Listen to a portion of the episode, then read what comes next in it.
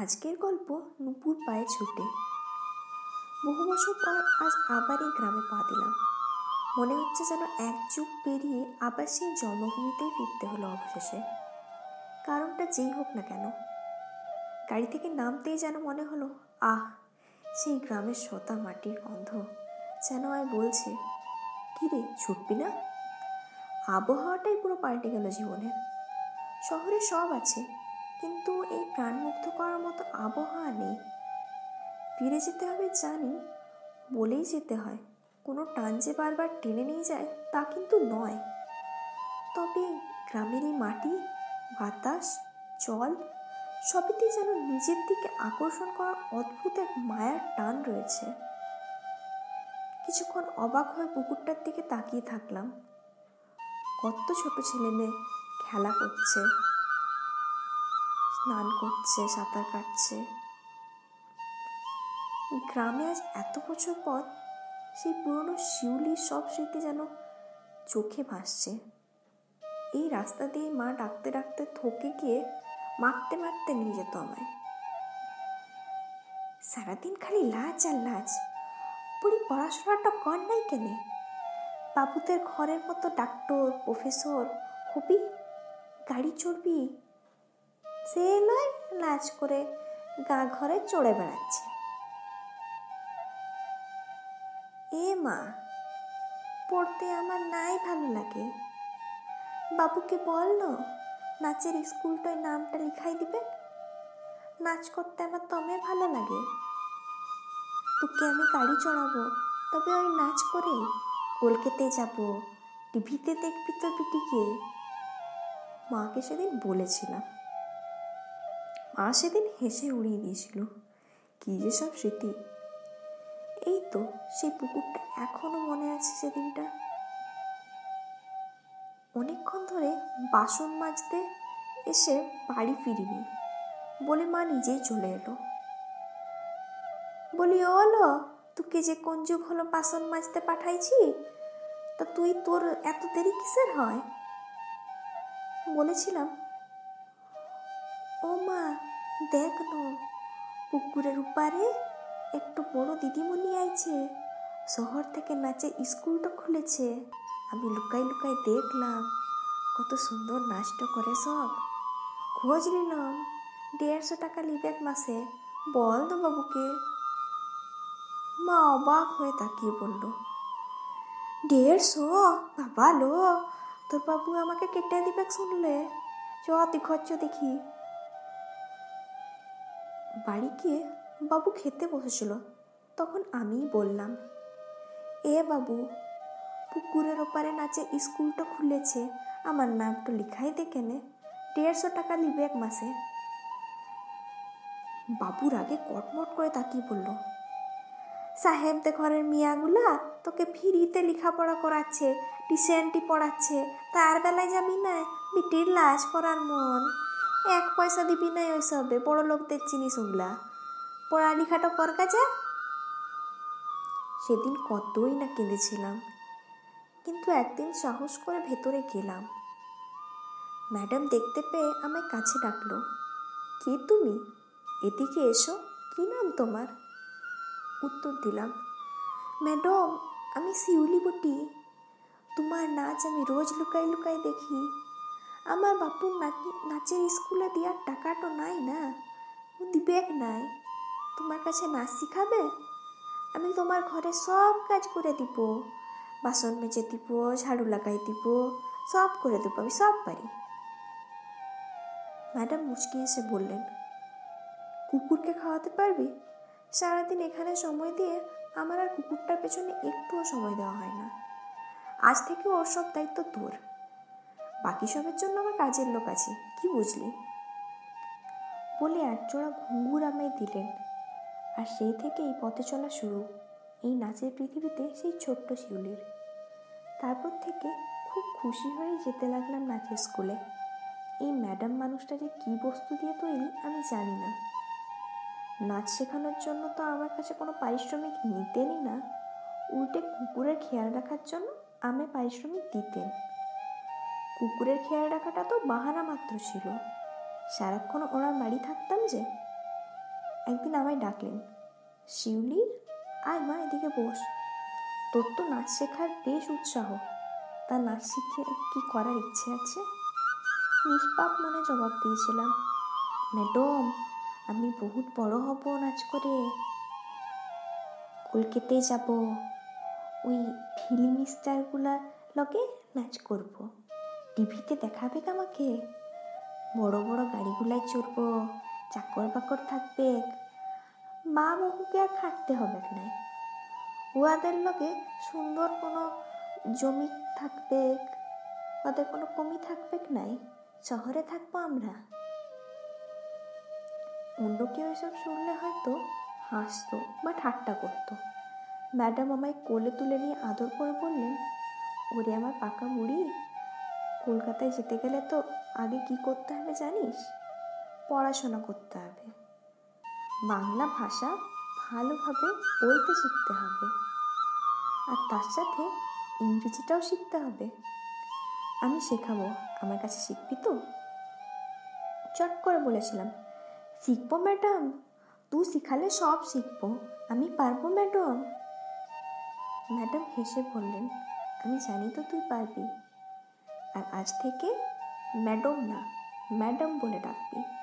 আর তু না, তুমি বলে ডাকবি। কি, মনে থাকবে তো? মুচকি হেসে ঘাড় নেড়েছিলাম। সেদিন না বুঝলেও আজ বুঝি। উনি যেদিন আমাকে নিজের বাড়িতে কুকুরের দায়িত্ব নিতে বলেছিলেন, আমার জীবনটা গুছিয়ে দেওয়ার দায়িত্ব নিয়ে ফেলেছিলেন। দিন পেরোতে থাকল। আমি ওই নাচ শিখব বলেই খালাস। না পা দোলাতে পারতাম না কোমর। কিন্তু ম্যাডাম যে হার মারা পাত্রী নন, কীভাবে যে আমায় শিখিয়েছিলেন উনিই জানেন। ভোরবেলায় ডাকতেন, তারপর দু ঘণ্টা প্র্যাকটিস, নিজের স্নান খাওয়া সেরে নাচের স্কুলে কিছুক্ষণ ক্লাস করিয়ে শহরে যেতেন, কাজ করতে তারপর প্রায় এসে আমায় পড়াতেন। দিনটা পুরো এসবের মধ্যেই কেটে যেত। মানুষটা নিজের বলে কিছুই ছিল না, সবটাই আমাদের জন্য। একদিন মেয়েদের কথা শুনেছিলেন যে টিভিতে দেখা রান্না নাকি তাদের খেতে খুব ইচ্ছে করে। কিন্তু এখানে তো পাওয়া যায় না। তাই এক ছুটির দিনে নাচের স্কুলের সবাইকে শহর থেকে জিনিস নিয়ে এসে নিজের হাতে রান্না করে খাইয়েছিলেন। সেটা তো নাচের স্কুলের গল্প। আমার বাড়িতে তো আমাকে নিয়ে আলাদাই দক্ষ দক্ষযজ্ঞ বেঁধেছিল। বাবা কখনোই আমার এই ধিঙ্গিপনা মানতে চাইছিল না। একদিন খুব রেগে আমায় তো আর মারতে পারবে না? উঠোনে গিয়ে জিনিসপত্র ছড়াছড়ি করতে লাগল। লাজ করবে পিটি লাজ লাজ্জা কোনো তো নাই, বড় হচ্ছে তার বেলায় কোনো নাই। আমি বটি যে কতটা খিয়াই যাচ্ছি কাজ করতে, ও আর লোকে? যাতে ওর জীবনটা কাল দিন ভালো হয়। বিটি চললে সূর্যি উঠতেই লাজ করতে। উগলা করে কি হবে খো? কি হবে? লেখাপড়াটা করবে যা। আমি তো ভয় থর থর কাঁপছি। তারপর যখন বাবু শান্ত হয়ে গেল, ঢুকে গিয়ে বসল, তখন চুপটি করে পায়ের কাছে গিয়ে বসলাম। এ বাবু, ম্যাডামটা অনেক ভালো বটে। আমায় লেখাপড়াও করায়। দেখ কিনে, খাতা, পেন্সিলটা কিনে দিয়েছে। আমি ইংরেজিটাও শিখছি। কথা বলতেও শিখছি। মাই নেম ইজ শিউলি বসায়। আমার দিকে কিছুক্ষণটা হাঁ করে তাকিয়ে থেকে মাথাটায় হাত বুলিয়ে কিছু না বলে বেরিয়ে চলে গেল। কাঁদতে কাঁদতে ম্যাডামের কাছে গিয়ে বললাম, সব, সে কি কান্না? থামেই না। ম্যাডাম কত করে ভুলিয়ে চুপ করল। তারপর ডেকে বলল তোরা তো অনেকদিন হলো শিখছিস। তা একটা নাচের আসর করব ভাবছি। বলতে পারিস ঠিক করেছি। গ্রামে আগামী সপ্তাহে করব তাহলে। সবাই নিজের বাবা মাকে নিয়ে আসিস। ঠিক কথা মতো ছোট্ট একটা স্টেজ করে কোনো মতে গ্রামের লোকেদের সাহায্যে নাচের আসরের আয়োজন করা হলো। গোটা গ্রাম এসেছিল। সে কি উৎসাহ সবার। আনন্দের সীমা নেই তাদের। হ্যাঁ বাবা মাও এসেছিল। সেই আসরে আমার নাচ দেখার জন্য সবাই খুব উৎসাহিত ছিল।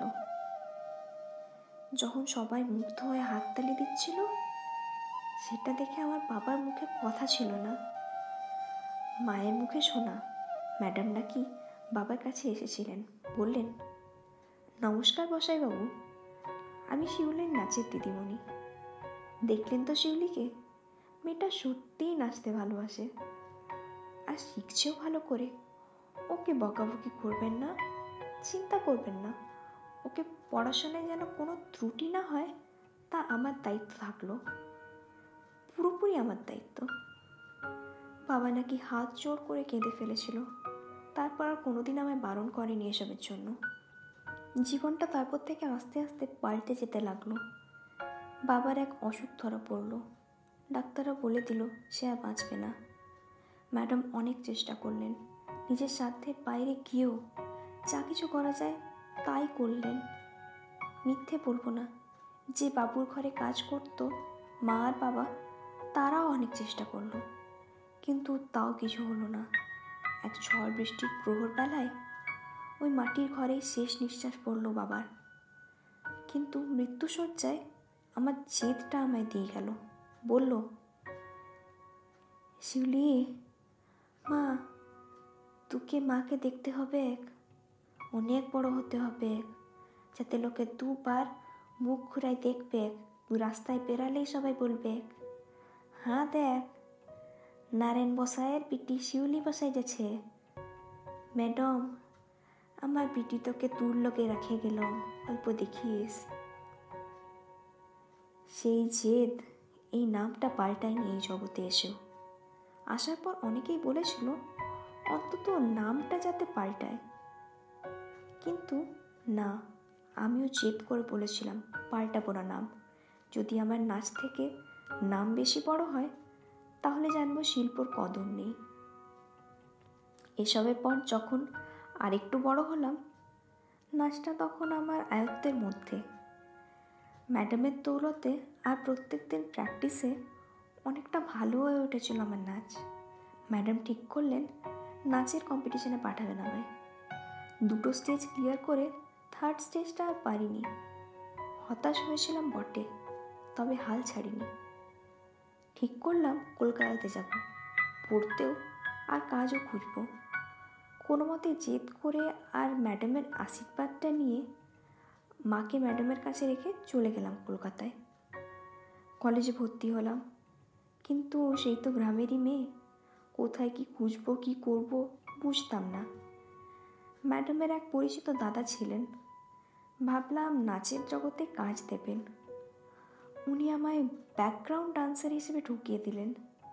ম্যাডামকে আর কিছু বলিনি। উনি যেহেতু পারতেন, যেটুকু করেছিলেন সেটুকু।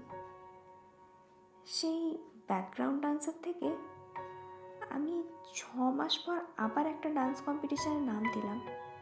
জেতার সুযোগ ছিল কিনা জানি না, তবে তারা অনেক টাকা চাইল পারফরমেন্সের জন্য।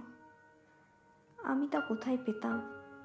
তবে সেই কম্পিটিশনে একজন আমায় তার কার্ড দিয়ে কন্ট্যাক্ট করতে বললেন। বুঝতে পারছিলাম না কি করা উচিত। ভয়ও করছিল। শহরটা যে তখনও অচেনাই। কয়েকদিনের ছুটিতে বাড়ি গেলাম। ম্যাডামকে বললাম পুরোটাই। উনি কার্ডটা দেখে অবাক। একটা চিঠি লিখে দিলেন। বললেন, এই ঠিকানায় গিয়ে যিনি কার্ডটা দিয়েছেন, ওনাকে চিঠিটা দিস। আমি তো তখনও বুঝতেই পারছি না ব্যাপারটা। চিঠিটায় কী লেখা আছে সেটাও আমি জানি না। কিন্তু যার কাছে গিয়েছিলাম, উনি বললেন, তুই যদি সুতোপার মেয়ে হোস, তাহলে তুই আমারও মেয়ে। আস্তে আস্তে জানলাম, উনি একজন কোরিওগ্রাফার। আর ম্যাডামের খুব পরিচিত একজন। টানা দু বছর আমাকে নিজের সাথে রেখে নাচ শেখালেন। কলেজ চলতো, নাচও শিখতাম। ওনার ডেস্ক ওয়ার্ক সামলাতাম। তারপর এক ইভেন্টে আমার এক নাচের সাথে অ্যানাউন্স করলেন যে আমার নাচের ভিডিওস লঞ্চ করতে চলেছেন তিনি। জীবনটাই পাল্টে গেল তারপর। ন্যাশনাল থেকে ইন্টারন্যাশনাল। তারপর আর থামিনি। বরং আগেই বেড়ে চলেছি। মা কলকাতার বাড়িতে থাকে। এক বছর প্রায় বিদেশে ছিলাম। মাকে সঙ্গে নিয়ে গিয়েছিলাম। এসে শুনলাম ম্যাডামের শরীরটা ভালো না। আমি বরাবর ম্যাডামকে সঙ্গে নিয়ে যেতে চেয়েছিলাম। কিন্তু উনি চাননি। যাতে কোনো ছোট্ট শিউলি টিচারের অভাবে নাচ না শিখতে পায়, তাই জাননি। আজ আমি ওনাকে নিয়ে যেতে এসেছি। গিয়ে বললাম, ম্যাডাম অনেক তো হলো। এবার একটু মেয়ের সাথে চলুন। দুই মা মিলে এবার একটু সময় নিজের জন্য অন্তত বার করুন। ম্যাডাম হেসে বললেন, দূর পাগলি, আমি ভালো আছি। তাছাড়া আমি গেলে এখানের এই ছোট্ট ছেলেমেয়েগুলোর কি হবে? আমি যেসব ব্যবস্থা করেই এসেছি। এটা ম্যাডামকে দেখাতেই ম্যাডামের চোখ জলে ভরে গেল। গ্রামের শেষ প্রান্তে একটা স্কুল কনস্ট্রাকশন চলছে। এই গ্রামটা আমায় এত কিছু দিয়েছে। ফিরিয়ে তো দিতে হবেই। স্কুলের সব রকম সুবিধা থাকবে। পড়াশোনা ছাড়াও নাচ, গান, খেলাধুলো এসবও থাকবে। আর স্কুলটা ফ্রি আমার আর আমার কিছু বন্ধুরা মিলে একটা ট্রাস্ট খুলেছি। আর, তাতেই চলবে সব। তাছাড়াও অনেকে ডোনেশন করতে রাজি এই প্রজেক্টে নিজেকে কিছুটা হলেও অবশেষে মনে হচ্ছিল, না কিছুটা হলেও পেরেছি। আরও পাল্টাতে হবে এই গ্রামটাকে। আর এই পৃথিবীর প্রত্যেকটা ছোট্ট শিউলিকেও।